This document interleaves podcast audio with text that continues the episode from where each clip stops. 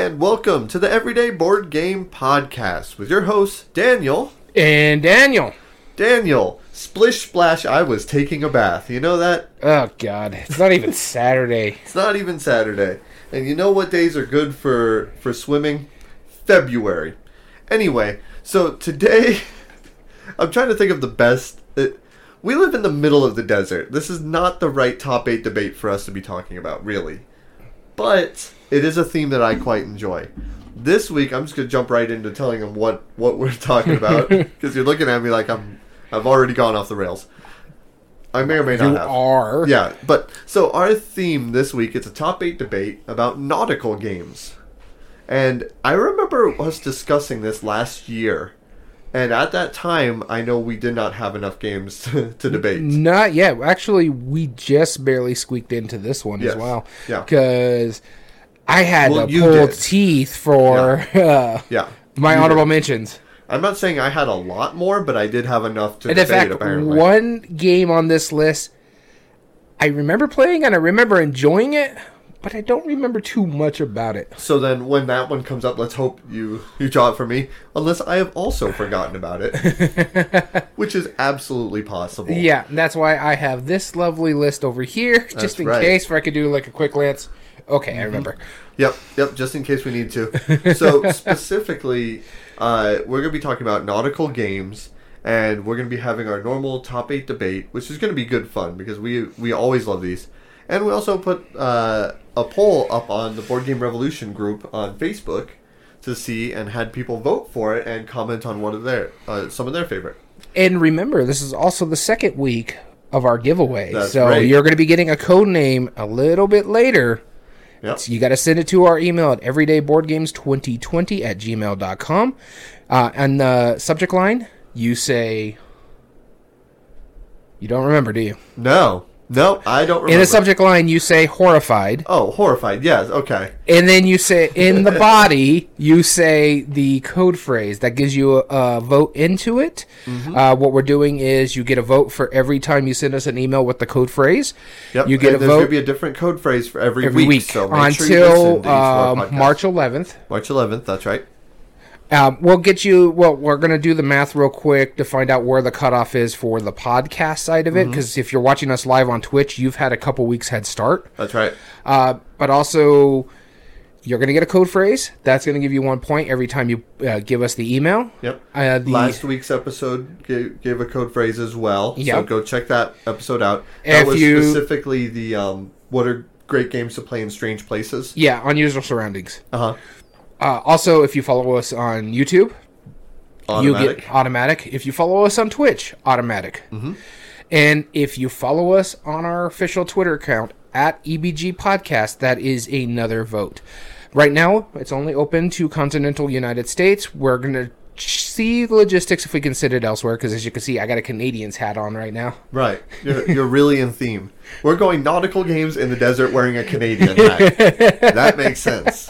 That's in theme with our with our podcast. We That's don't make we do sense best. at all, so I'm not No. surprised. No, we never have, and nor, and nor should we at this point. Yeah. I, I think that right now we're so set in our stones that we're just gonna set in our ways. Set in Yeah, our stones. stones, really.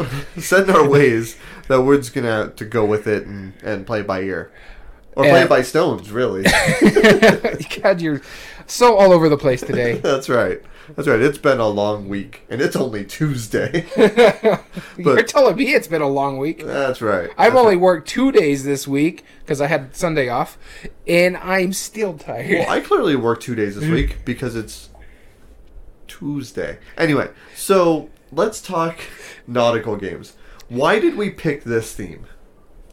Uh, because it's something different, and It is also something. because there's a lot of games on here that we really, really enjoy, and really don't debate too too often. There's Right. one.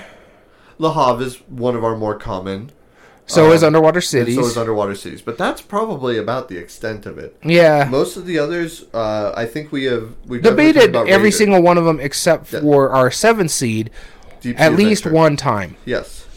No, have we debated Century Eastern Wonders? Before? Not Eastern Wonders yet. Uh, we do, we've Yeah. always done Century, or Yeah. actually it was Golem Edition because that's the higher rated one. Right, exactly. Century Golem Edition or Spice Road, whichever flavor you want. Yeah. E- either one we've debated, but um, yeah, I mean Raiders of the North Sea. Yeah, we've debated that a bit. Amerigo, not much, maybe two or three. I, it I was know for Stefan- sure Stefan Feld. I don't. I Well, know we there never was. debated Stefan Feld. We just did his breakdown. No, we did. Have we debated Feld? Yeah. I don't believe we Hand me the. Bible. All right, now we're gonna live interaction. Yep, that's right. we gotta settle this now. I'm fairly certain, but who knows? Who knows? We're gonna check this. I'm just gonna be talking, filling time as usual. Was that really a debate? All right, Yeah, these are the ones we've done. all right. It's more than I thought we did. that's a lot of debates. Yeah. All right. Well, we're enough. like uh this is like the 47th, I think, top 8 debate. yeah, something like that. I lose track after the third or fourth. I can check real quick. Nah, you know what? Let's just go into. The, we'll we'll check later. It's it is the deal. 48th top 8 debate. All right. So yeah, that it's qu- not an insignificant amount. That's We're, we're too shy of 50 top 8 debates. Wow. No wonder we're running out of ideas real fast. Or you can't remember them. I can't remember them. It's- I'm too old now. yeah, that's It's- it. My memory is jogging me. You know, when you once you turn 30, it goes all downhill. Right. All downhill from here. That's all right. Wow. This this uh, has really gone to a depressing slope of topic here. But no, actually, so nautical games. Back on topic. This is actually one of my favorite, if not my fa- my fully favorite theme in board games. I, I don't know if you knew that about me, but like because most of my games that I like don't have nautical themes. But Most of there's the some- games you like don't have themes. they don't have themes in general, right? Uh, yeah, I don't disagree with that. But at the same time, like, there's something that if somebody tells me, "Ooh, this is a nautical theme," and not like, like I'm on boats or like pirates and stuff, I I don't like that. That's fine. But when it's like deep sea diving and like ocean, Oh, I'm gonna- ocean and I'm all gonna- that stuff. I'm actually going to change one of my things because it wasn't on the list, but it fits this category. Okay, that's fine. But yeah, it's it's one of those things where I don't know why I get really genuinely excited about this theme, and I've always enjoyed games that have this nautical under the water theme. There was a there was a game for the Wii, Endless Ocean. Do you remember? Have you ever played that? No, I actually like good games. No, Endless Ocean is is a fine game. It's more like a uh, an exploring game. It's there's not much combat. Uh, There's definitely- exploration was the last top eight Right. debate, so Right, no, but it makes sense because you're just a deep sea diver and you're just trying to catalog fish like for science. There's even a mode where where you can upload your MP3s into the Wii and you could just sit at the back of the boat looking at this lovely sunset and it's just playing music. like it's not even it's like a screensaver. It's so dumb. But Ah, the game itself is actually really, really calming and, and relaxing. And I've always liked Echo and Echo wasn't a bad yeah. game. That was it was also a difficult it game. It was very difficult. I was terrible. Most of the, the, the Sega games back in the day were just ridiculous. Uh, ba- going off the rails Yeah. all, again, you were you were just reminding me not too long ago about Lion King, where Yep. you're teasing your son with it. Yep. Paid him two dollars for every level he could pass. He passed how many levels? He earned two dollars. that was it. And he's a pretty hardcore gamer, but couldn't. I'm a handle it. pretty hardcore gamer, and I could barely handle Lion King. Oh, I don't yeah. think I ever beat that game. No, most people haven't. Anybody re- who says that they have, they lie. I've seen the ending of it just because I looked at people online. Right. But yeah, that thing- that game is ridiculous. just to see if an ending exists. yeah, I, I got so frustrated with that game when I was younger. Yeah. So frustrated. No, that's that's understandable. to the point where I played the SNES version because it was easier. Of course. Right? It yeah, I, I don't blame you. But no, like I've always loved the underwater, like Mm-hmm. uh ocean diving, like I Have you I love it. tried the video game Subnautica then? No, I've seen it. So here's why I don't want to play it. The- it's it looks fine for what it is, but I don't like the idea that you're also trying to defend yourself against these giant monsters and stuff. Like, We would have to do that in our own ocean. yes, agreed, but like it's just I don't know. It, it's kind of boring. It's just not that great. I don't know. It it's fine for whatever for the people who like that thing. It's like if you're on a diff, distant planet and you have to deal with like whatever aliens or weird creatures. That it's the same. It's, it feels like all the same game to me. That's why I like Endless Ocean is because it's not. I guess it's less of a game. It's more. It's closer to Animal Crossing in forms of a game than it is more like you know Astroneer or you know. You're those. comparing Subnautica to To Animal Crossing. No, I'm comparing Subnautica to Astroneer, Okay. whereas Endless Ocean would be more like Animal okay, I was, Crossing, right? I was like, whoa, No, no, no. that's way. I've heard like jumping the shark and, and, and- jumping the stretching shark, the, truth and stuff like that. You- reel it in, reel it in. well done. Uh, Lexi B, hi, good seeing you. Thanks for joining us on the podcast tonight. All right, uh, so do you want to get into this? Well, first off, let's uh, tell Yeah. them what naut- uh, nautical games are on Board Game Geek. Sure. Nautical games involve sailors, ships, indoor na- maritime navigation as a major components of the theme or gameplay. Most nautical games require players to effectively control ships as an objective. That's right. And so, some of the ones that were on here, I'm just going to give an honorable mention to my honorable mentions. Concordia is an amazing game, and it's ranked really high on this list. I, I fully agree that Concordia should be ranked this high. It makes no sense that it's. There is boats, technically. It is not a nautical game. It's not. Yes, I know who Lexi B is, yes. and I'll leave it at that. No. It's my sister, by the way. Oh, yeah. Uh, she was trolling. But yeah, no, um, Concordia, though, I completely agree with it being on this list, except it's really not a nautical game. It's about area control, Euro card management, all sorts of fun stuff like this. It is not about nautical whatsoever, other than the fact that s- instead of people running through land paths, Uh, Ithre's added if Concordia is a nautical game, then Cle- Keyflower is a nautical game. I couldn't agree more. It's it. it Two games and- I haven't played, so I can't make that Keyflower distinction. might be on this list too. That's the thing. We I don't not. remember if it is. It's not. But Concordia really shouldn't be. it's kind of like calling uh, Ticket to Ride a traveling game. You know, it's not. Well, technically it is. It's closer than Concordia is to nautical. It is. I'll give you that. But I don't know. Uh, no, they have not made a Subnautica board game. I was just we were making a video game comparison to nautical themes. Yes, yeah. And uh, but I long story short, I like Endless Ocean. It's really good. But yeah, nautical games. It I I'm excited to debate this. And I actually came up with my three honorable mentions. No no thought into it. It's like which three am I going to pick? This one, this one, this one. Done. Okay, yeah. Uh, I didn't even write them down. I know what they are. All right, let's get into the people's honorable mention, though. As always, just remember that we always put a poll on Board Game Revolution community group, and this way you can get involved with us. So you can add your own, that would be your honorable mention, as well as you can give us a comment down below why you voted the way you did. That's right. So we're going to start off by talking about Bruce's edition, which has the most votes out of all of ours, and that's Nemo's War. One that I've been really excited to try. I wanna try point in the future. But I can't try it with you because of the solo game. Yeah, I know. I know. That's the, that's the thing about it. It's like this big, heavy box. It's like a 50 60 dollar game, and it's only solo. Yeah.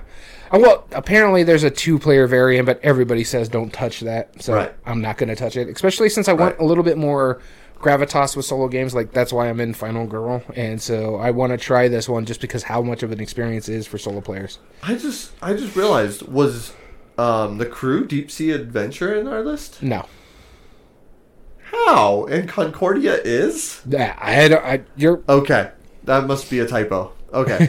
it's not a is what it is. typo. I guess it just don't consider nautical for some reason. I I, I don't know how Board Game Geek decides the things they they they decide. Flipping a coin, maybe Apparently, like we do. like we do. All right, so the next one added on our list was Maracaibo. Now, this is on a short list that I want to play. I do own it. It's on my shelf of shame up there, and I do want to try it. I know you're hit or miss with Pfister games so far. This is a Pfister with So, legacy here's the thing. aspects. I've liked all of his small stuff, and in fact, no, it with the exception of Broom Service. I think that's a Pfister, right? Yeah, I don't know. I'm fairly certain. I know the card game is Pfister.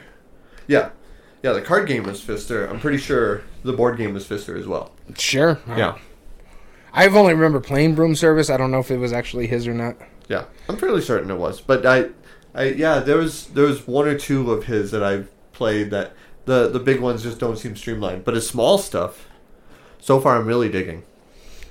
All right, the next one was by Ian, and that he suggested Tiny Epic Pirates. I don't have this one off my shelf of shame yet. Yeah, I haven't played that one. Uh, Jolene added Jaws. Jaws. Ah, such a good game. We may talk about this a little later. All right, sounds like a plan.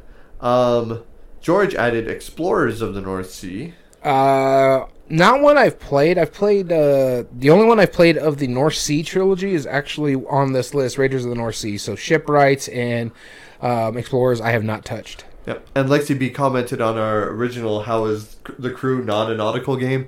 and she replied, "It's a mystery. Like, why is the sky blue, or how do magnets work? Because of miracles. That's why. if you know that reference, then I'm sorry." All right. Uh, you said Kristen's. Randy added. No, you were. Oh, okay. Kristen added uh, Forgotten Waters. Another one that I want to play. I, Yeah. I'm a I like Plaid Hat games. This one I've Sure. heard is really really good.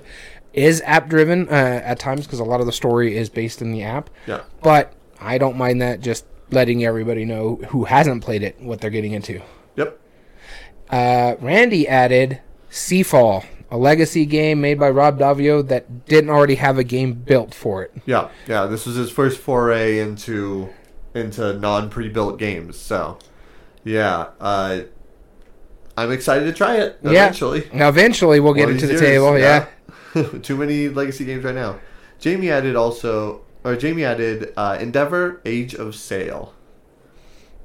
Know Mm, nothing looked- about this one. I've seen it. I know it's been on some people's top 100 lists. Uh, I had a chance of buying it pretty cheap because I had a uh, discount card on Amazon. It was on sale for like forty dollars or something like that. I just I don't know enough of it that I Yeah. really wanted to get into it. Um, you skipped one. Ian added Oh. "Sleeping Gods" by. Ryan Laukat. We've talked about this during exploration. Yep. Both of us really, really want to try this. We just haven't got it to the table. Our mutual friend actually owns this, so yeah. Good deal. And Jamie also added Merchants and Marauders. This one I'm not too familiar with. I've heard of it, but it's not something I've played. Yep. and Lexi added, or Lexi B added, I would also like to add Rampage. What are we adding things to? it's the list of nautical games. This is the our audience's honorable mentions. That's right. Let's go into the comments and see what they said about it. That was just added into the poll. Uh, Luke said Sword and Skull, but did not add it to the poll, but it's worth noting. Yep. Uh, Isaac said, "For me, Maracaibo has a r- huge replayability with different ways to gain points in the mini, mini legacy mode. I'll be playing this one for a while." And I was just letting him know that I own it and just haven't got to the table. There was a whole discussion about it. Some it it will work for some groups, it won't work for others. But that was it. That's right. So before we get into the list, uh, let's do our honorable mention first, and then The code phrase. the code phrase. All right. So you got the coin of doom. I do. So as always, we flip our coin of doom. Let's see who's going to be talking about our honorable mentions uh, first. And JW, uh, I'm sorry, JDWBG Jamaica. That is Ah. definitely going to be on our list here Oh, shortly. yeah. You're right. All right, heads. I will be going first. My first honorable mention is a game that I had to confirm if it was on our list earlier. So I'm gonna I put that as number three just because you already know what it is, and it's a big party game by a a, a uh, designer that I'm quite a fan of, Kane Klenko. And oh no, is it or is it Roberto Fraga? I forget off the top of my head. It's Captain Sonar. Oh yeah. Four versus four on opposite sides of the screen. It is live action, real time battleship. That's really what it boils down to. You're doing mini games. You're trying to. The engineer is always breaking things. Uh, you need to find a way to heal up. Sometimes you have to uh, come out of the water, which makes you skip turns and do like another annoying little mini game. Uh, there's so many different fun things about it, but Captain Sonar is easily one of the funnest times I've had in a game that big, and it goes over every single time. The only people that I've met who who did not like Captain Sonar don't like real time games in the slightest bit anyway, and so they wouldn't have played it regardless. But they did seem to really uh, they they they appreciated it for what it was, but they didn't want to play it, which makes sense. I get that. If you're not a real time gamer, you're not going to like it. That's not going to win you over. But if you don't care, if you don't mind, Captain Sonar is hands down such a fun experience. Yeah, it sounds like it. Uh, I just haven't um, played this one. Yeah. I honestly don't know if I would play the full big version. Maybe the smaller version that you can get in like Target or something like that. It's called Yeah, Sonar. Sonar. It's for four players, right? Two to four. Yeah, I just that just kind of uh, a lot of people screaming and shouting and all that sort of stuff. It just Right. See, and I love that. I, I think it's it's just so immersive. You really feel like you're you're like struggling to get away from them. Like you're you're like whispering to each other. You're like, I, well, can we just? It's like, all right, we're going north, and then you have the radio technician who's listening to everything they're saying, trying with this overlay, trying to figure out where they could be. you have you know the engineer. It's like, all right, fire the weapons. We can't. You broke them three turns ago. Uh, well, what can we do? Uh, if you go west then you know we can fix this. But if we go west, they'll know where we are. You know, like it's Yeah. it's it's this whole thing where it just goes better and better every time. It's so cool. You really need to give it a shot next time we're in like a, a group setting if that ever happens yeah. again. Last time we've been in a big group setting is when? Right? the the couple years now. Yeah, my my first honorable mention on my list is actually not in the nautical theme, but I think it actually fits it because if uh, Yeah. Aquatica is in it, then this one surely is. should be, yep. And this is Abyss, uh, Bruno Cathala card game where you're. It's also really a political game as well. You're doing politics under the sea. Under the sea. So it's got a couple interesting concepts with it. You have your push your luck on the first track. You got to pick a choice of your cards, but you you got to remember where what Yep. what is where because um, yeah, it's a blind draw on that at that point. Uh, as well, going back to the push your luck, if everybody else wants it, they're starting to pay you this way. Hey, on their turn, if something good comes up, you have the pearls to pay for that great components, great artwork. Um, I just have a really good time playing this one. I do have one of the expansions. I need a second one, but yeah, for my first pick, it's Abyss. Abyss. Yeah, it's been many years since I've played this one. Uh, we'll have to play it again then. All right, that sounds good. And uh, JDWBG says, "I scream and shout in the mind. We don't play it that much anymore," uh, which is fair. That, I quite like the mind. He hates it. That's fine. Uh, it is what it is. it belongs in the trash right there. Nope. Nope. It's a wonderful game. Wonderful no, it's game. not. Fantastic. All right, you're uh, All right. Doom. My oh yes, we're gonna do this for each one. Yep, that's what we always do. So my next honorable mention is a game that I talk about fairly often. It is a solo. Press your press your luck, roll and write game. I knew this was going to be on Yeah, your list. I- Once we came up with nautical theme, I'm like, this is going to be on his list. I didn't even need to scroll through it to see if it was there. Yeah, no, I and I don't even know if it's on the nautical. It, it probably is. It is. It is. I It saw is it. okay. Yeah. Good. That's Bargain Basement Bathysphere. Bargain Basement Bathysphere is so darn fun. All I can say is, if you've heard many of the other podcasts where this would count as, um, it's a fantastic game. I enjoyed the mess out of it. It's real. I, I love the whole story. It doesn't take itself seriously, and that's on purpose. Yeah. it's completely over the top, and it's a good game on top of it. Um, it, it's similar to Deep Sea Adventure. In, Okay. in the way of how it works is that you're going down as far as you can with still having Mm-hmm. air, but then eventually you have to get back up. Also, um, it's actually getting a physical print. Yes, by WizKids. Print, uh, WizKids, yeah. Yep. And you better believe I'm going to buy it. Oh, I But that's you. Bargain Basement Bathysphere. Uh, I, I still have yet to try this. Maybe I'll try it when I, I get the like the physical copy, just because I didn't want to print all that crap out. And to clarify in the notes, you or in the comments here, you know how you don't like the mind? Uh, Lexi B hates Dominion. I don't blame her. That it's ugly as Getting- sin. I'm getting no love here. No no, love you're here. not. When do you ever? That's a good point. Even your wife turns against you. but she likes Dominion at least. yeah, I don't know why. But then she married you, so there's no accounting. Whoa, whoa, under the bus. Under the bus. under wow, that oof. Uh, you- you're gonna have to talk with her about that. She's a furious little fighter. She'll take you out. Oh, I'm afraid of Stacy. That's not a problem. Oh, that's good. All right, so my next one on my list is one that we both really enjoy. Okay. Um, speaking of which, you you did name him earlier, Kane Klenko, and this is Dead Men Tell No Tales. Yep. I This is a really I. I really like this game. I wish I have a copy of this. Um, I think this one actually deserves a reprint with some nice. Uh, it had great artwork to begin with, but just like a upgraded version of it, I think it's it would be phenomenal. Uh, it's you're working as a crew. You're trying to get as much treasure. Your captain is actually pushing you to go on this ghost ship. You're fighting ghosts, and it's just oh man, the stress levels on this is ridiculous. All right. DMTNT is coming out from. Hmm, not familiar with that one. Oh, yeah. I, I I don't know. I'm not familiar with DMTNT, so please clarify uh, JDW, and then tell them the story. Uh, story of deception, disappointment that by you for me.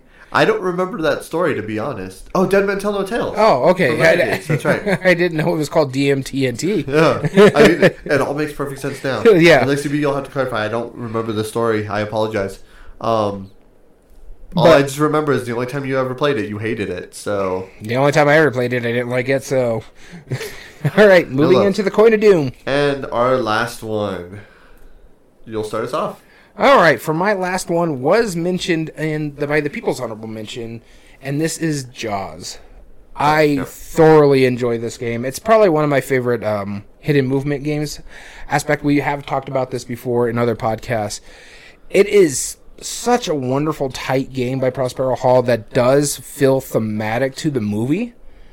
Uh, especially the first part when you're you're playing as the shark or you're playing as the hunters trying to find the shark before it eats everybody.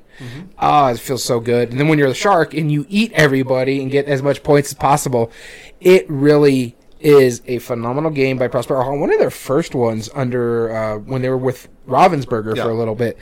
I love the components quality in this one. I have a great time playing it.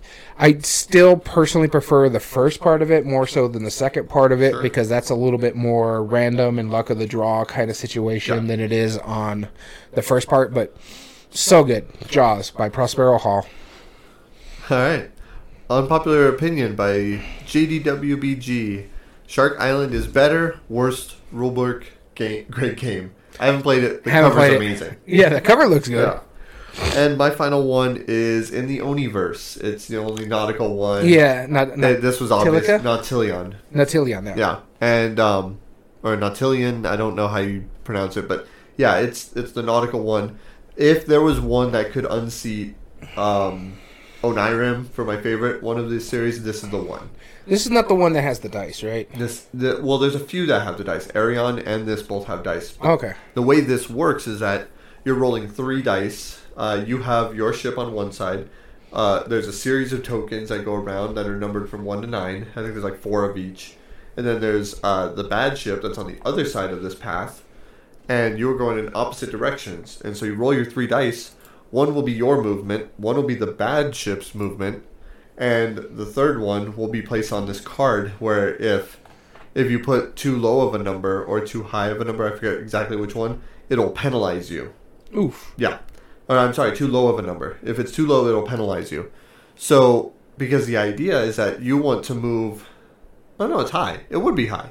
Yeah, because you want to try and move along and you want to be able to get to the point where you're taking up the correct tokens. Like, let's say I pick a number four, right? I put that on my ship, but then from that point, I can only pick up tokens that are adjacent to the number four. So that would be um, like th- two and six or whatever, the two that are adjacent to it. Okay. And so you're trying to just fill your ship with the nine tokens that you need. But the sh- the bad ship that's moving the opposite direction, any spots that it lands on, it removes those tiles as well. So if you ever get to the end of the to the end of the line, or the bad ship ever gets to the end of the line before you have those, you lose. So it's a cool little puzzle of like you roll the three dice and all you have to do is figure out which one goes here, which one goes there, and which one you get penalized for, depending on the number. And it's a really smart game. Incredibly simple, really smart. Has like six boards that you can use. Has extra, of course, many many expansions that you can use. As always, it was pretty great. All right, so uh, let's tell the story of Lexi B. I'm going to read this out loud for our viewers Okay. probably uh, damning me, but that's okay. Uh, it says, When you duped me into playing the game telling me it was a deck building game, which is true. It is a deck building game. It sounded interesting, but you left out the really one really important point. It at the end of three hours that I sat there with you and constructed my deck, we stopped and played stopped and you said, That's it. I thought we were building the deck to play a card game. What what sick um, expletive would make me play make a game out of building a deck and call it good? That's like making a five star diner with the best ingredients, and when you're done cooking and your stomach is growling like a, a yeti, and you toss it in the trash and go to sleep. Well, technically, you're not wrong. It is a deck builder. And- and- but if some if, if someone is like used to playing like Magic and you know deck construction, Right, a, a pre-constructed deck game. Yes, I get that. Uh, yeah, summer camp, amazing game. Love that game. Yeah, All right. So before we get any more off topic on this podcast, I uh, want to let everybody know we are giving away a copy of Horrified American Monsters. All you have to do is be a follower to get a on Twitter, on Twitch, and YouTube to get a a free ticket. a free Yeah. ticket for each one of those, as well as when you can email us at everydayboardgamespodcast at or everyday board games 2020 at gmail.com and say in the subject line horrified and then in the body you take the secret word you want to tell the people who the secret word is Yeah. Uh, our secret word this week is champy. Can you explain to them what champy is? so since we're giving away horrified american monsters it's about cryptids Yep. So if you're familiar with cryptids, most people will know who Champ or Champy is. Yeah. It is the Loch Ness monster of Lake uh, Champlain, I believe, is what it's called. Okay. And so it's supposedly a lot like the Loch Ness monster, but in America. Yeah. So even if you misspell it, we're not too worried about it. We'll know what you're talking about. Champ E. All right. So yeah, that is our keyword. We'll give it again, maybe at the end. We'll, Yep. Maybe we'll be nice. We'll see. You'll see. Yeah. But now let's get into the debate. Today we are going to be, be debating eight games. The the way that we find these eight games is we go on to BoardGameGeek.com, pick either a category, a designer, an artist, a publisher, a mechanism, one of those topics, and find the top rated games of that category. At that point, we take the eight that are highest ranked that you and I have both played, mm-hmm. and we take those and we put them in our bracket. This is a like a football league bracket that we're going to be debating each one round per round, the highest seed versus the lowest seed.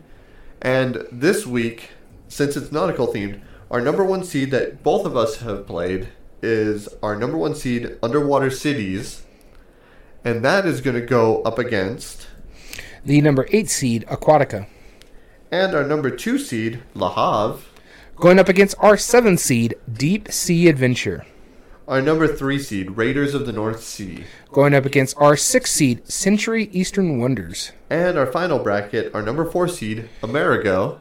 versus our number five seed, Jamaica. All right. So that'll be our our brackets that we're going to be debating on. As always, we take five different criteria when we debate on these. The the first always has ease of play. Ease of play is how simple the game is, uh, how simple and familiar the mechanisms are. Uh, the likelihood of getting it to the table, either by theme or by familiarity of mechanisms, and whether it's prone to analysis paralysis. If it's really good, if you can give some deep thought without having to think so stressfully, like chess, or completely arbitrarily, like other games where you have too many good options, well, then there you go. That's ease of play.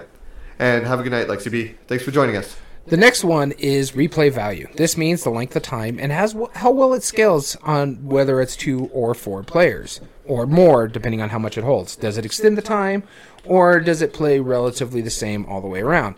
Next up is minimum number of plays for full experience. This means we're talking about a campaign game. It's probably going to have more chances to win this category because it, you have more chances to play it to get the full experience, whereas you're playing something like Hive and it's pretty much the same game every time.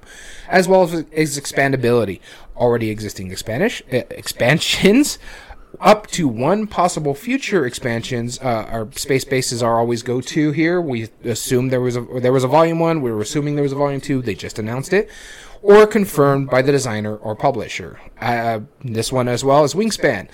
They already said they were going to do an expansion for every single continent. So there you go. Yep. And the next one is a meaningful choice. How well can you impact other players' strategies? How well can you affect your long term goals and strategies in the game? And finally, uh, do arbitrary choices make an impact on the gameplay? And so the first two are obvious, like direct uh, strategy, how well you can impact yourself and or other players. Um, if you're playing multiplayer solitaire, that's kind of a knock for, for meaningful choice. because what I do doesn't matter to you at all. Yep. But really, the arbitrary choices, and that that can go both ways. You could have either too many good choices or too many bad choices, where the choices simply just don't matter. And that's true either way. If, if every option is good, then it doesn't matter what you pick because you're going to be a fine. You know. So uh, that's obviously a knock to it if that happens. And the next one on our list here is game immersion. Does the game fit the category best, or does the theme match the mechanism? Uh, next up is player interaction. This includes table talk and role playing. Are you really getting into it? Are you feeling how much you love this character you're playing as? Uh, case in point, we just played um, Lost Ruins of Arnak with the most recent expansion that had you playing different characters as expedition leaders and we had a blast doing it and we were really getting into the characters that we were playing as as well as memorable moments what are those things that are going to make you stand up at the table and have a loud bellow to say you've done something great Exactly. And our final one is art and production. Those break down into three spot spots. Uh, the art, obviously, which Yep. we know is subjective, but some are just very clearly, obviously better than others. Uh, the pieces and components, um, how consistent they are, uh, what what materials they use from it, um, like cards being bent up. If it's flimsy, do the cards shuffle? are the cards really thin Right. instead of you know good Yeah, exactly. And then finally, the graphic design, and that goes into a lot of things. Uh, the graphic design of the box, uh, as well as colorblind friendly. Is it one of those? Is it is it uh, friendly to the eyes? You know, how well is it a wall of text? Is Iconic. it iconic, heavy? Yeah, there's a lot of factors that can go into it, which we'll be discussing. And if all else fails and we can't come to an agreement, this is where it's important for you to go at the Board Game Revolution podcast and put in your vote on the poll because when it all said and done, if we can't make a decision, you're the tiebreaker. Whichever game is higher rated goes into it. We'll do a little quick show and tell of what I mean by graphic design. Oh, here we go. No, this is very quick because I just read the rules for this game and I'm excited to play it. But look at that card. You tell me that's ugly. Oh, that is ugly. Yeah, I'm to show the viewers here. This game is a game called uh, Amun-Re the Card Game. It's washed out. Wow, it is washed out. Let me show the viewers because that's a lot of empty space on this card, and that's a lot of awkward. And it's supposed to be like a grid style that does not show that well. This has got to be one of the ugliest cards. And It's a Reiner Knizia game. What do you expect? No, well, Super Meeple makes generally decent stuff. What do you notice strange about these cards? They're not normal card size. No, they're awkwardly wider than normal card size. Yeah. They're a little more squarish than rectangular. Yeah, yeah, they are. And there's supposed to be different colors for this. So you see what we mean. That can be very bothersome, and especially if it's not colorblind friendly. And welcome back to the Everyday Board Game Podcast with your host. Why, why'd you have to go and show those ugly colors? It broke the internet. it broke the internet. All right, Reiner Knizia's Amun Ra broke the internet. It Amun-Re the card game, but here's the thing. It what you can't blame Knizia for the graphic design. That wasn't his doing. That was Super Meeple, the publishing company. That's their doing. Still, Shame on them. broke it. Breaking our internet. And for 25 2,500 customers, that's not nice. No. Shame on you, Super Meeple. we kid, we kid. Alright, so, yeah, we're back. Sorry about that outage. Uh, we had an internet outage here at our filming studio. And, um, yeah, it, it is what it is. So, but we're back. And we're going to jump straight into it.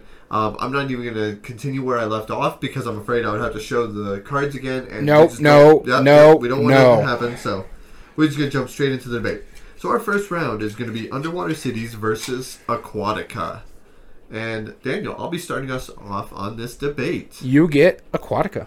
That's good because I actually think between the two, I do think Aquatica, believe it or not, I think should move on. And that's because Aquatica is first off it was picked as a dice tower essential, okay, which you know most of those are tend to be hits, more hits than misses in my opinion. Um, I do tend to like those quite a bit, but this was one of those instant. As soon as I played it, I, I wanted to buy it. Games, the mechanisms and how you play, it's very simple to understand after a while. the combo-tastic nature of it is one thing that scratches a really fine itch that very few designers can pull off. Where one thing triggers another thing, which lets you do another thing, and then you're comboing about five different things on your turn. It's brilliant how it works. I I think it's amazing art, wonderful production value with the with the little manta rays with the icons on them. Also, do have to say easier to play. Easier to play, yeah. The graphic design is really solid. All those icons, once you know what they mean, makes a lot of sense. You know, there's only like one like tiny little drawback to it that I would say, and that's um, there there's one row of cards or something that I, I forget exactly what it is, where if you do a certain action, you don't have to like trade them out. Whereas in every other instance, you do have to trade something. I forget which one that is, but it's such a minor detail. Yeah. that I just remember it wasn't immediately intuitive. Other than that, it's a phenomenal game, and I I do think it should move on. This is my pick between the two. Um, I have to argue Underwater Cities, and a lot of the ways I can't really disagree with what you've just said. I think Underwater Cities is still a good game. I really, really enjoy um, the way Underwater Cities play. Uh, you know, I love worker placement games. I think they're probably my go-to mechanism. That when we talk about ease of play, familiarity of the mechanism, Yeah, this they're always the ones that are going to grab me because I'm very familiar with them. I really enjoy them. I also like the fact that it's a nice twist to a worker placement because you're going to play where your worker's going to go, but you got to make sure you have the card that matches it for you can get that power and you're setting up this little nice engine as well because you're like, okay, I get this, and then this is going to start producing this, and if I'm going to do this and play this part, then I can start producing this, and I can combo all of these. right. I love that part of it. However, it's a really long game. If you're gonna play this game, you're gonna be invested in this game. It is a long, long game, but Right. it's so so fun. It, and it is good. Out of all of the longer ones from CGE, of all people, I do like it. It has a lot of really fun stuff, and I would gladly play it again. You know what hurts? What hurts What? it for me? Underwater Cities. They have another worker placement game that they just recently came out with, and we talked about it earlier. That we played the expansion to it, Mm-hmm. and if I'm gonna have to choose between those two, I'm Oh, gonna choose Lost Ruins. Of Arnak hands down. Yeah. So let's break down the five criteria because I don't want to just. My initial response is I think Aquatica wins and goes on, but that I think we're just we just both like it better. So let's double check it and make sure that that's really what it is. So immediately, obviously, uh, ease of play goes to Aquatica. Yeah, hands down. Um, what about replay value? I think the length of time in scaling well is um, very good. Uh, just give me one sec. My mother in law decides this time of all times to start messaging me. uh, the length of time is a lot shorter in Aquatica. That game plays a lot faster um, and to full counts. If you're playing a full game of Underwater Cities, you could be there for like three hours. Right. Aquatica, if you're playing a four player game of that, an hour, hour and a half maybe. Yeah. Uh, minimum number of plays to get the full experience. Uh, I, That's tough. that's tough. Underwater Cities changes a little bit. Aquatica, just because of how big the stack of cards is, I would consider that one a wash, really. Okay, that's fine. Uh, uh, expandability. Uh, I don't know how many um, expansions Underwater City has. I know Aquatica has one. Yes, I believe so. No, I, I know so because I own it. Oh, okay. but I don't know if any have been announced. And I know Underwater City has one for sure. But I can do this quick and check it up. okay. While you're doing that, let's go ahead and I'll, I'll skip to the next one. That's right. Um, meaningful choice. I do think that would go to Underwater Cities. yes, Underwater Cities does have a lot more meaningful choice. You're really beholden to like the card flips um, in Right. Aquatica, whereas you have a lot more choices. So one as well. So both of them only have one expansion. Okay. All right. So then those are so. So then, as far replay value is a value- wash. Well, no. No, because we considered Moner and then length of time was Aquatica, so that's two right now. Meaningful choice is two to one. Game immersion, Uh, neither are very thematic, but I mean, Aquatica definitely isn't thematic. no, it is not. So uh, you do feel like you're building your cities and your resources and can, getting them connected so I can fill the game fits the category best. There is a bit more um, player interaction and I believe Aquatica because I, I think I May- think no, because you- you got I will say there's more memorable moments. moments in Aquatica. The the blocking the other person is probably your more Right. likely to impact uh, the player interaction. Yeah. Um, art and production, Aquatica. Aquatica. Yeah. Aquatica. so that means Aquatica moves on. All right. It's rare that we get a number a number eight seed. Upsetting a one. Yeah, especially on the first round. But there it is. Aquatica moves on. All right. Our next up is our number two seed, Le Havre versus Seven Deep Sea Adventure. That's right. Are we going to get another upset? Let's find out. So, Daniel, I will be starting off this next round. I just flipped a coin of doom. Now we're going into the cup of doom. I have to argue for Le Havre. Okay. Which you're happy about, So- aren't you? Uh, no, because I actually really like both of these, and I know you're having trouble remembering a lot of Deep Sea Adventures. I so I'll do my best. I wrote the gist of it. Yeah. So Le Havre, um, the it's definitely an Uwe Rosenberg game, and you can tell Oh, that yeah. hands hands down because of the fact that yes, it's you're you know you're at a harbor, and yes, you're trading in stuff that would commonly be at a harbor like fish and whatnot. That's about the extent of it. And the only reason that it is considered a nautical theme is because you're at a harbor. I mean, and you move the boat around to which actions, but really that's just a timer marker more than anything. So I don't consider that an actual control over that because if there's just another token, you can still do it. But with that being said, though, even though I don't think it's anywhere near as thematic, I do think it's a fantastic strategy game. Uh, every building that is out, you're knowing what's gonna, you're gonna know what comes out in which order. You can only have some available at a time. You have to put them in a specific order, very much because we want to make sure that, you know, that you have access to the easier to get buildings and then goes down to the harder to get buildings in order. But you don't know exactly how those are going to show up and when um, other than when people are going to buy it. All of the resources can upgrade to a better version of themselves, and you can use other people's buildings as work placement spots, which is super innovative. There's there's a lot to go off of it. Meaningful choice and uh, number of plays for for the experience. Replay value is definitely Le Havre. Other than scaling well, it doesn't scale that well. It's a much longer game. Oh yeah. But that's really only it. It has expansions, it has more to do, more variable setup. Deep Sea Adventure, technically the whole map is a variable setup, but it, it doesn't change how you play. You're always going to play the same game every time. So when it comes down to it, I do think Le Havre should move on. Yeah, I can't really disagree with you. Um, we're having little technical issues. Again, it has to do with the internet, so we're just trying to trudge through. So please bear with us. Um, And hello, Illuminous. Thanks for joining us again. um, Deep Sea Adventure, I, I, this is the one that I have the hardest time remembering. Um, I had to look it up real quick. It, I like the fact that it's the push your luck aspect of it. Yes. I think it's a really good push your luck game.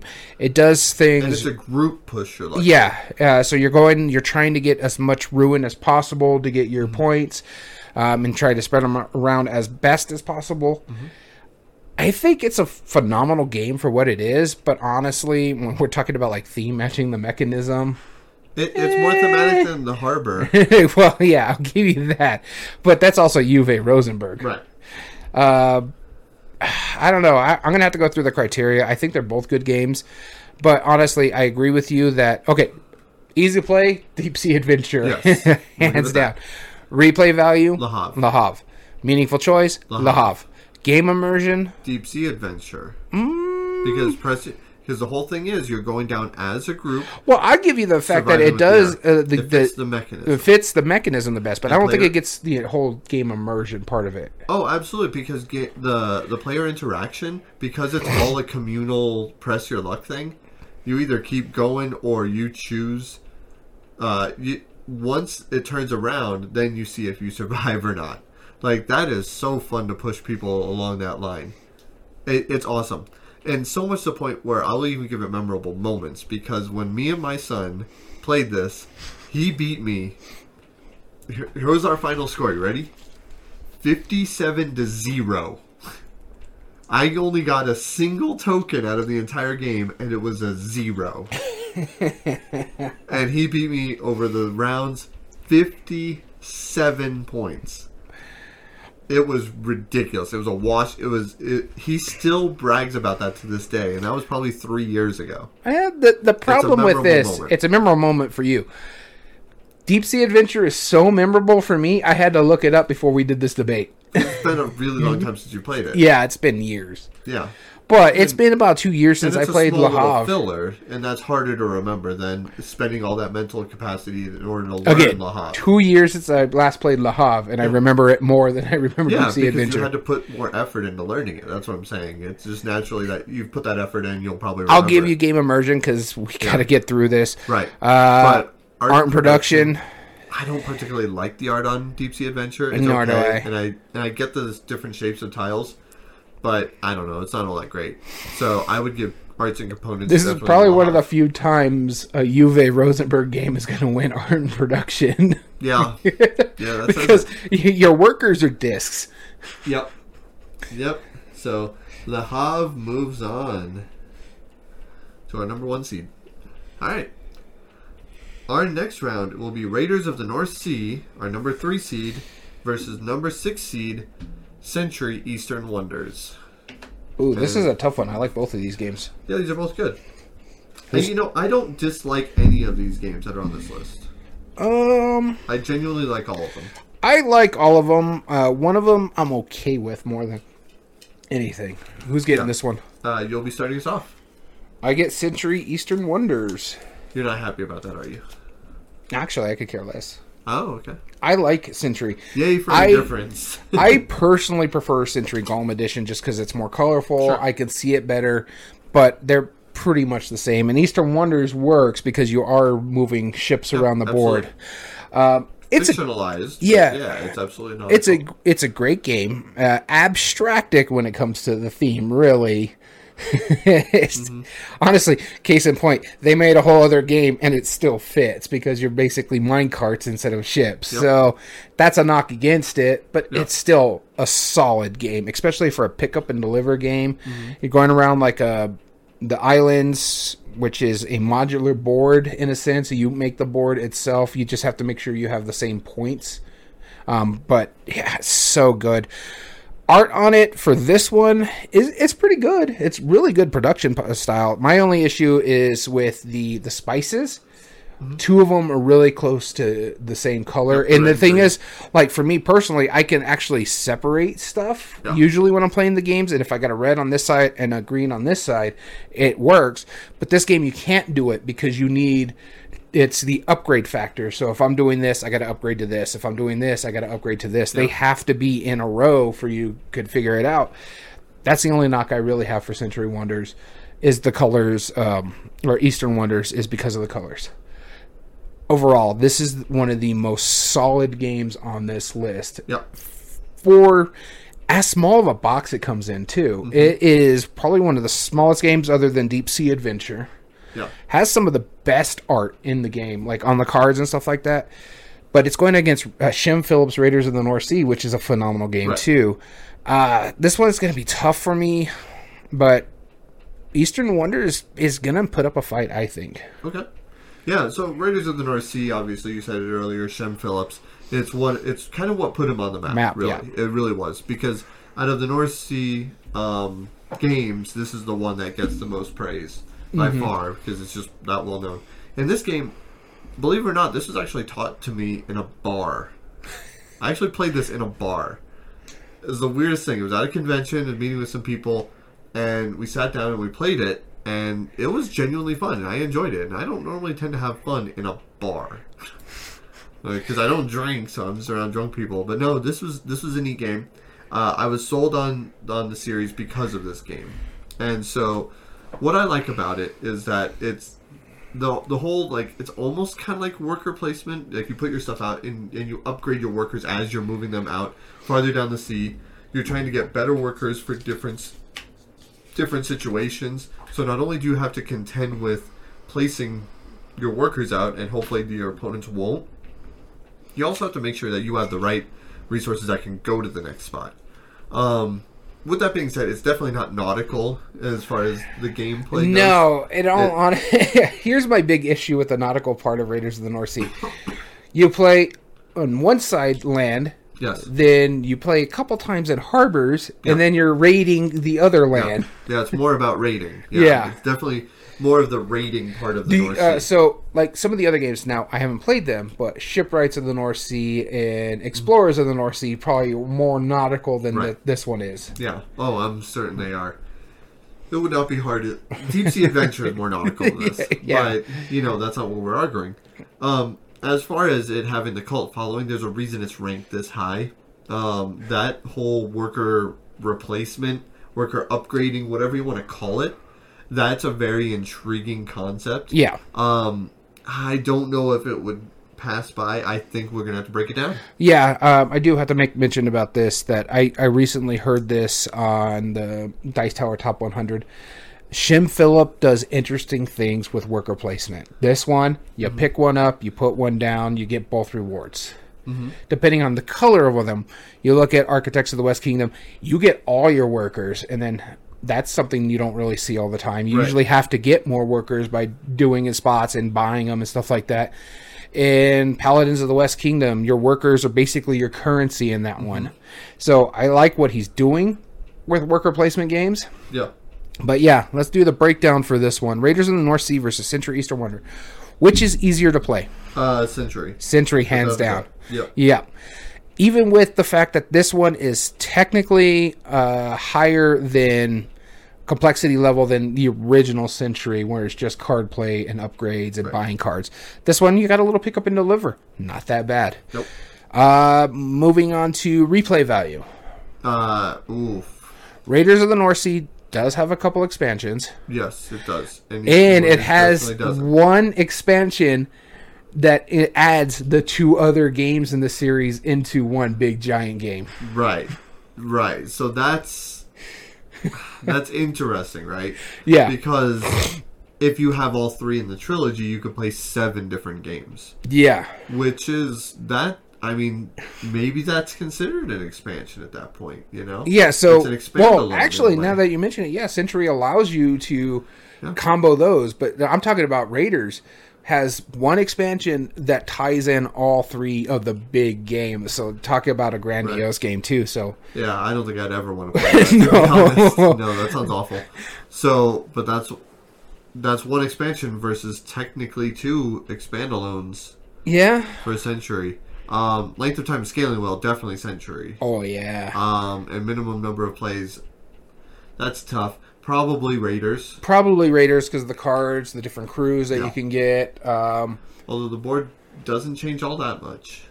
yeah, not really. No, versus, but then again, realistically, no. Century, all it is is just where the tiles. Are. You lay, take that cube and take that yeah. cube. Yeah, okay. So uh, replay value we'll give to Raiders. Yeah, sounds good to me. Meaningful choice. this one's tough. Let's I- go back to this one. Yeah, we'll co- we'll. Rewrite it. Game immersion. Um, I mean, there's no theme in Century Eastern Wonders, so I would have to yeah. give that to Raiders. I'd give that to Raiders too. 100%. Art and production. Century, I think. Ooh, that one's that one's hard for me. Art and production, I think, has to go to Raiders. The art subjective. I think the art is better in Century. Yeah, I think it is better. I'm not gonna lie. The pieces and components, I think they're better in Raiders of the North Sea. Again, I have issue with those cubes, and I've known you struggle a little bit with them Yeah. too. Whereas You're you don't really have that issue with the Raiders uh, pieces. right. When we're talking about uh, so for me, pieces and components go to Raiders, Okay. and Yeah. it's good card stock. It's good. Uh, the board's nice. It's readable on the board itself. You know where everything is, and what even with the icons, it's still you're Right. able to get it. Um, the graphic design. Graphic design I like. I actually like better in Century, but that's myself. It, it that's not because it's unclear. The only knock that I have against Raiders, if I'm not mistaken, is when you put down, uh, when you put down certain workers, the it, it is fairly icon heavy, and when you take things, the timing is a little weird, as well. But that's not that's not really a knock on the graphics. Yeah. Yeah, I mean, I I'm okay with calling it a wash, but if you want to call it for either one, I'm I'm okay with that too. I I can't pick a side either way. Yeah. All right. We're uh, right now. It's what? Let's see. One. t- One. Well, Two. So we have to make a decision unless we're going to go meaningful choice, and then it just goes to a wash. hmm, that is tough. Well, actually, for that yeah. is very tough, isn't it? Yeah. For me personally, I think Raiders wins art production just barely. You think Raiders? Okay. Is Yeah. it for the art or for the pieces and components or the graphic design? Uh, for me, it's the pieces and components and the graphic design for Raiders of the North Sea. Okay. Illu- Illuminous voted for Raiders. You know what? All right. I'm all for it. Yeah. All right, Let's so- move Raiders on. We'll move Raiders on. Okay. Honestly, that was that was a tough one. That that hurt. it really genuinely did. But it, I I don't. Speaking of a tough one, I want to try and make a counter argument against it, but I don't think I can. Like I really do. Yeah. I I, I can't disagree that everything you're saying is correct on for this once. don't let it go to your head now, because it's just this once. remember, I'm always right. Just everybody else disagrees. And our last bracket will be Amerigo versus Jamaica. This one hurts me more. And I'll be starting us off. Which one am I starting with? Jamaica. Jamaica. Okay. I have to argue against the Feld, but I can do it because Jamaica is definitely sim- or simpler Oh, of a game. Oh, because it's yeah. effectively a race, but not really. At the same time, you're racing to get points and, and gold and loot and whatnot, but you're doing that during the game as well. Mm-hmm. So just because you end up being the first to finish doesn't mean you're going to win. Now, uh, I was listening to the podcast uh, with with the top 100 for the Dice Tower. Yeah. And Zee Garcia made a reference to Jamaica, and he was like, "Look, he was like, everything is fair. You know I have a loaded cannon. We all know what's expected here. You chose to pick a fight with me. I love that. It seems like one of the more thematic pirate games. It, it really does feel thematic. it, it's. I think out of those, it does make the most sense as far as theme. Um, it is definitely a nautical game, definitely more than Amerigo, and that's even saying something because Amerigo's more is expla- exploration. like, yeah, it's exploration. Uh, you're almost a cartographer, but you do have to sail between the islands. Yeah, yeah. Ways.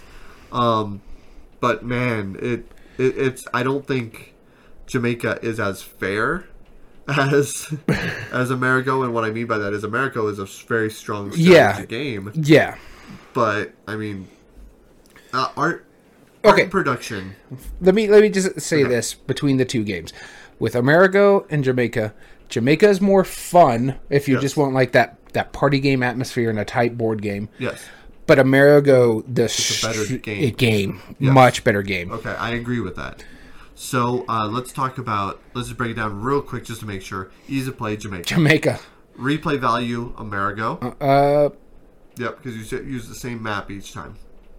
The So- only thing is expandability though for Jamaica. Jamaica has an expansion. Yeah. which I own it for some reason. Alright. Uh, Meaningful choice, hands down Amerigo. Amerigo. Yep. No ifs, ands, or buts. Game immersion. Jamaica. Jamaica. And art and production Jamaica. Okay, Jamaica, Jamaica moves on.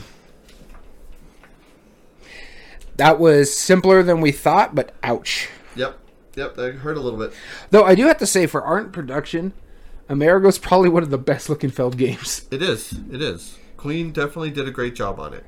And especially and the cube tower is good too. Yeah, and not only that, it's a good looking one. I think it's better looking than Merlin.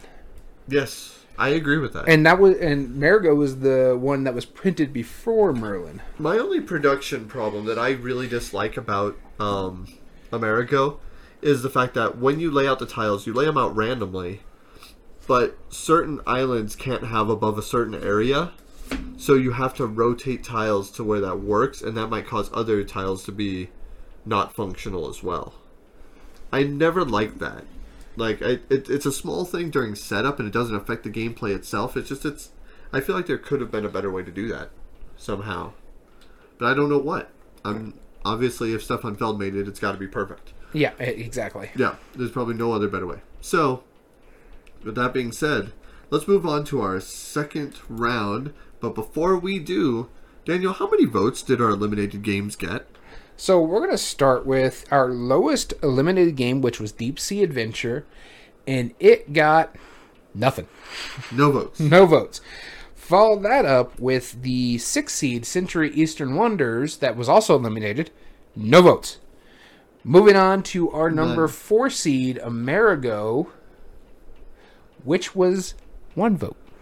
Mm-hmm.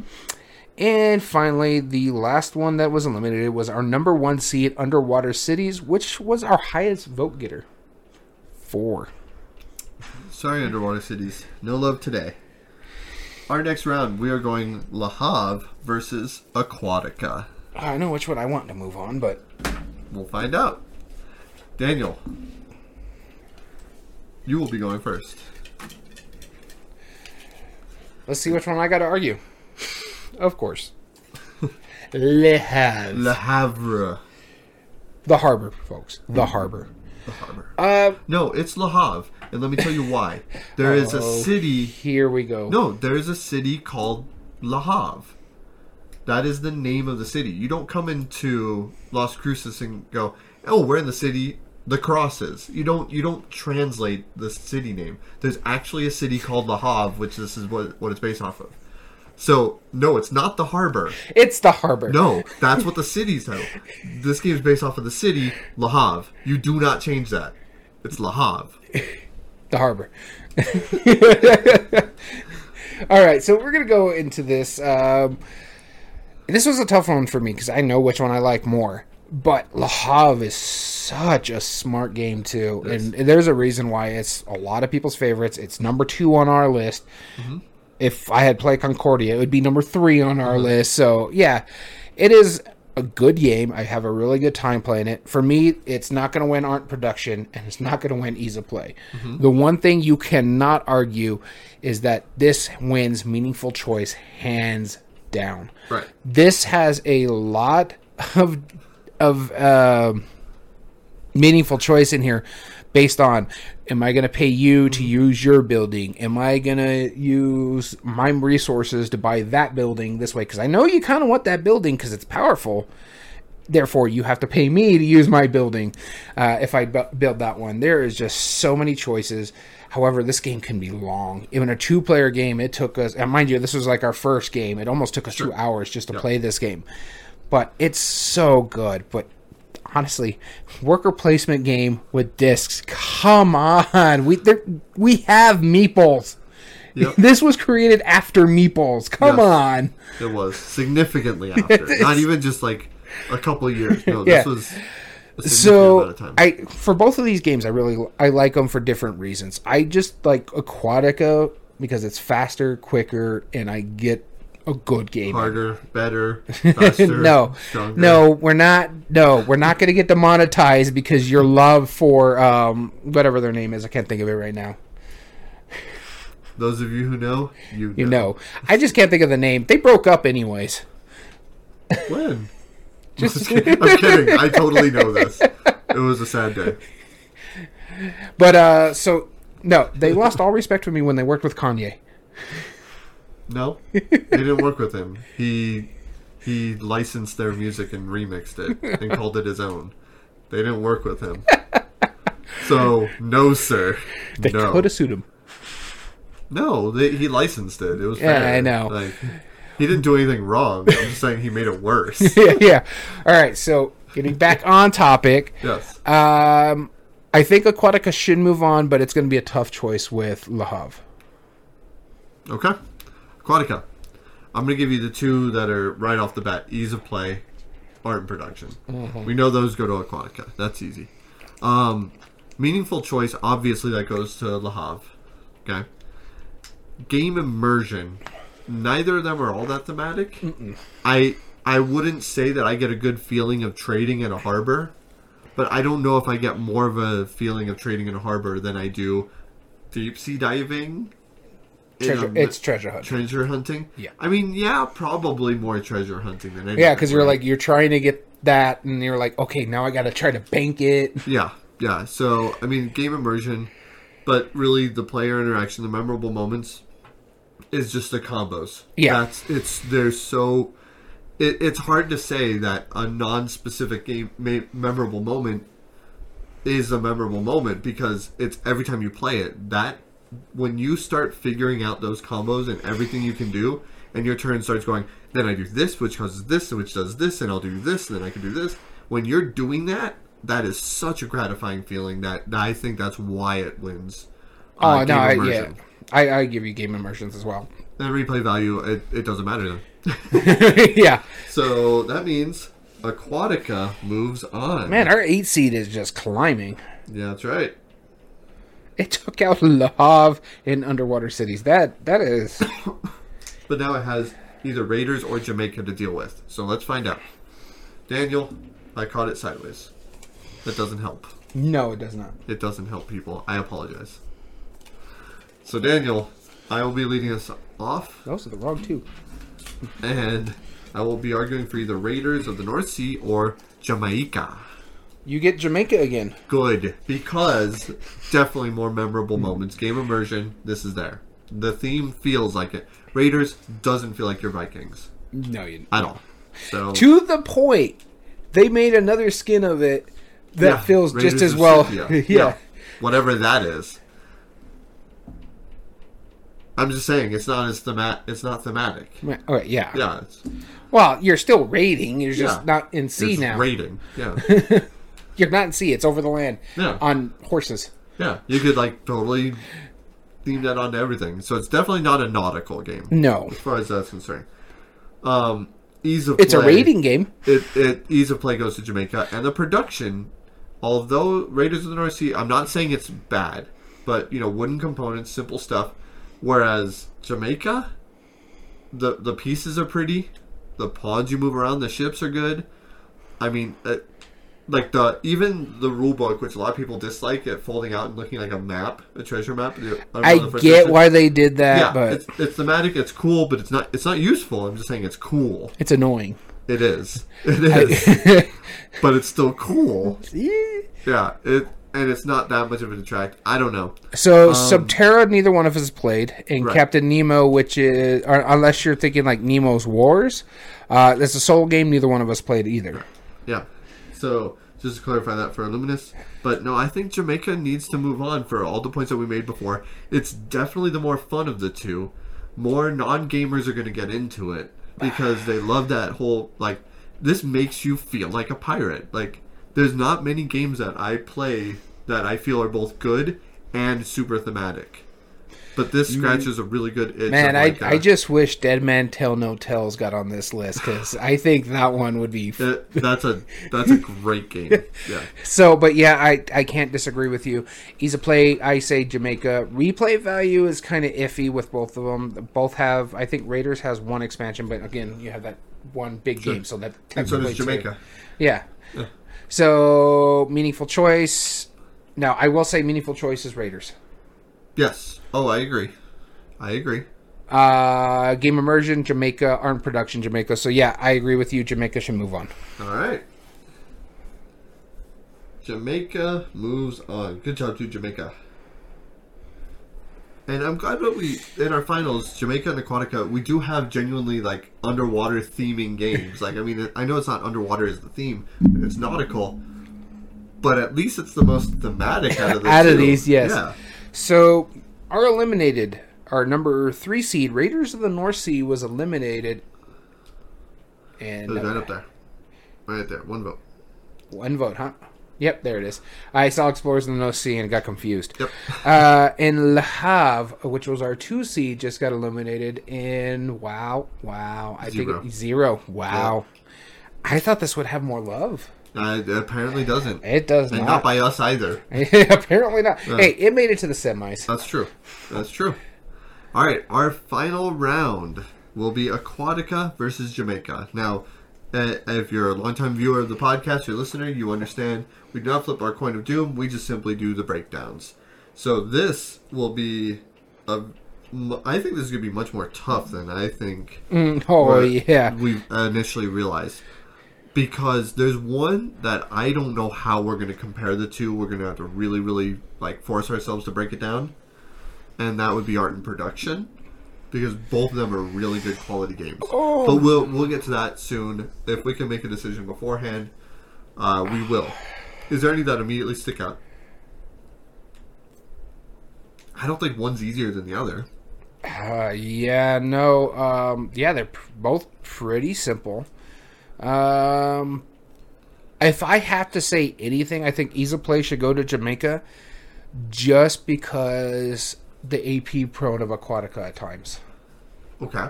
Because you're the when sometimes they have to Mm-hmm. make the choice of fighting this thing or how they have to get their points there. Um, so yeah, I think for me personally, I think Jamaica is just simpler because of the AP. Because I've run AP? into uh, a couple AP players playing this game. And, and I would also almost give it uh, likelihood to get to the table because people love pirates. Pirate themes. And just before we move on, Illuminous uh, Abyss actually isn't on Board Game Geeks uh, Nautica. I haven't played Otis, nor has I think I don't think you have played it either. No. Uh, Abyss was on my honorable mentions. Yep. And so yeah, easy play then. We'll give that point to uh, Jamaica? Jamaica. That's right. Replay value and scaling well. There, there's another one that jumps out to me. Which one? Uh, I think there's more meaningful choice in Aquatica than Jamaica.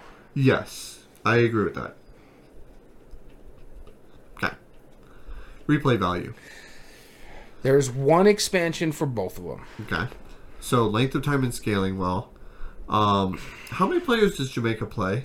I don't remember off the top of my head. Six, I think, Is it? Five or six. It's it's it's got a pretty big count. Yeah. And which Aquatica, the base, I think is four. Uh, yes, uh, the expansion I think adds five, Okay. So let's find out real quick, just to make sure. two to six. Two Yeah, to six. Okay. So, So, scaling well. out well, of the box, Jamaica's already Yeah. bigger. Uh, but I do think um, Jamaica takes longer too. Yeah, it Aquatica can. be really Yeah, fast. uh, yeah. Thirty to sixty minutes seems about right for Jamaica. It's really just how many people were playing the game. If you're Right. playing a four-player game of Jamaica and a four-player game of Aquatica, Right. Aquatica is going to win slightly. Okay. Uh, minimum never plays for the full experience, though. That would almost definitely be Aquatica. Yeah, Yep. Just because of the different characters you can play as the different leaders, and then all the cards that come with the expansion, actually changes in-game scenarios too. Right. But base alone, I think still. And then since we we both agreed it's one expansion each, so that's a wash. Yeah. Mm-hmm. So Aquatica wins replay value. I guess so. Aquatica. Or oh wait, that's on the wrong one. Game immersion. I would say almost definitely that would be Jamaica. Jamaica. Yeah. Yep. Yeah, I can't disagree with you on that one. You do feel like you're a mm-hmm. pirate. You can, Yes. If you want to, you could be a pirate. Load up on cannons and go pick fight with the person who has the most Yes. gold. Yeah. now, art. Now we're in art and production. This is our. This is what's going to decide Uh, it. yeah. Art alone. I personally, and I know this is entirely subjective. I personally like Aquatica better. I agree with you on the art there. Okay. Uh, Jamaica, it's just a little too cartoony for and me. And it's fantastic art. Oh, it's great. Jamaica's gorgeous. I just my personal preference is I like Aquatica a little bit better because I love that washed out dark blue. So we're both colorblind, so that's probably an advantage. It helps right? us a lot, yeah. Uh, pieces and components. Okay. So the ships and all the pieces that are in there, I I don't remember if stock if it comes with metal coins or not. I don't think it does. Let's take a look at the images real quick. I know it comes with coins. We're gonna have to review the photos on Board Game Geek real quick. The ships are cool. The dice are fine. Um, the night and the day cycle is pretty cool. The yep the sundial token. Doesn't look like it because Yeah, it looks like cardboard cardboard. tokens. Yeah, cardboard tokens. all the pieces are really cool. But Aquatica has the manta rays. Yeah, those and, manta and rays. the double And- layer board that has a The, where you sliding get function. sliding effect, That's as well as the we- card stock's really good too. It is. It is. So, I guess that means pieces and components part of it goes to Aquatica, Which means two out of three. right? And the graphic design goes to Aquatica as well. I do have to agree. That means Three to two. three to two. Our winner is Aquatica. I think this is like the first eight seed that went all the way. We It may have be. one more. We'll, we'll have to review it later. Yeah. How many votes did they get? So let's move over to the vote total in Jamaica. Gotten no love. It looks like Nope. no, no votes. And Aquatica was our second best voted on game with three. Wow. So I guess. Aquatica wasn't really, or uh, aquatic themes or nautical themes was not really loved on Board Game Revolution. No, not too much. But you know, I'm okay with Aquatica winning, and I think that the reason it's so ranked as low as it is is because it's still kind of a new game. Where I mean, it went up against some.